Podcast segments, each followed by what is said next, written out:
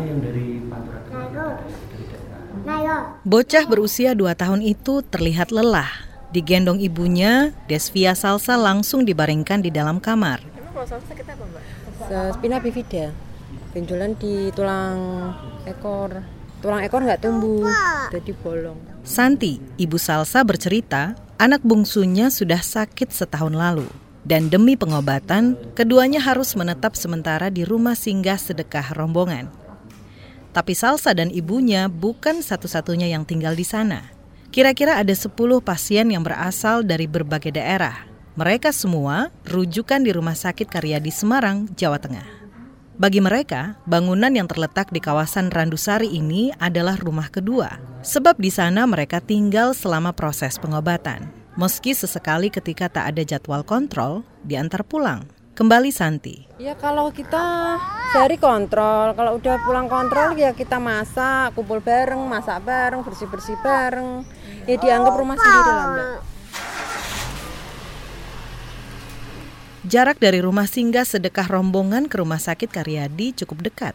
Jika menggunakan kendaraan, tak sampai 10 menit. Menurut koordinator sedekah rombongan, hal itu agar tak melelahkan pasien yang sudah berjam-jam mengantri di rumah sakit. Rumah singgah sedekah rombongan adalah bagian dari program bantuan yang digagas Saptuari Sugiharto.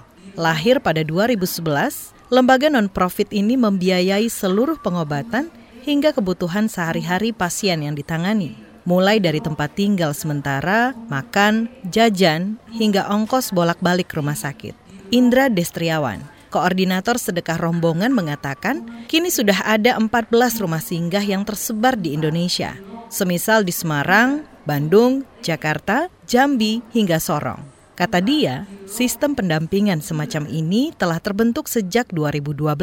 Dari awal 2012 sampai sekarang ini 2018 itu ada sistem pendampingan itu kita kembangkan terus gitu. Jadi pasien-pasien yang butuh berobat, okelah mereka punya jaminan kesehatan gitu ya dari pemerintah, tapi mereka kesulitan untuk akses biaya transportasi, untuk biaya-biaya yang kebutuhan sehari-hari yang mereka harus meninggalkan pekerjaannya, nah itu kita bantu. Indra menjadi penerus Saptuari dalam mengelola sedekah rombongan. Bergabung pada 2012 karena kerap melihat kegiatan sosial seniornya itu di media sosial. Keuangan sedekah rombongan, kata Indra, disokong oleh para donatur. Memanfaatkan media sosial, lembaga ini menjaring dana. Total uang yang sudah tersalurkan untuk 29.000 pasien sebesar 56 miliar rupiah. Dana yang telah terpakai itu lantas akan dipertanggungjawabkan lewat website sedekahrombongan.com. Tapi bagaimana cara sedekah rombongan menjangkau dan memilah calon pasien? Dengan survei yang dilakukan para relawan, disebutnya kurir. Biasanya mekanismenya itu kita dapat info dari warga gitu kan.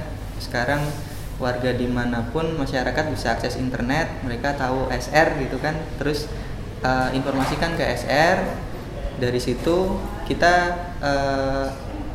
cek lokasi targetnya yang mau dibantu itu, yang biasanya relawan atau kurir terdekat yang ke situ survei, kemudian kalau layak dibantu ya kita bantu. Relawan atau kurir sedekah rombongan jumlahnya 1000-an. Mereka tersebar di seluruh penjuru Indonesia. Dari informasi para kurir itulah calon-calon pasien diperoleh. Menurut Indra, tak ada syarat khusus menjadi kurir. Kan dari hati nih, kayak gini kan dari hati.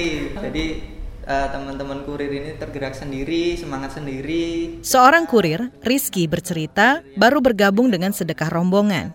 Perempuan asal Rembang ini terjun menjadi relawan karena terdorong hasrat membantu sesama. Yang pengen banget gini ya, untuk mengisi kekosongan waktu. Terus gimana caranya saya, apapun yang ada dalam diri saya, bisa bermanfaat untuk orang lain. Ia pun bercerita seperti apa kerja seorang kurir. Kerja kurir kita mesti ada survei dulu.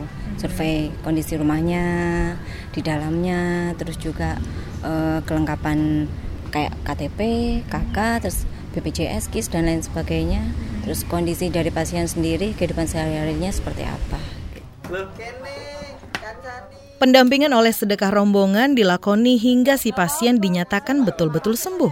Seperti Ngatini, perempuan 37 tahun itu sebelumnya mengidap tumor di dagu. Warga asal Ungaran tersebut sempat mendiamkan penyakitnya karena tak ada biaya. Hingga seorang kurir melihat kondisinya, Ngatini langsung diboyong ke Rumah Sakit Kariadi. Awal-awalnya itu sudah dicek Mbak, tapi kan dari awalnya memang dokter itu nyalani operasi. Ya, sementara kan memang terserang kan biaya ya Mbak ya.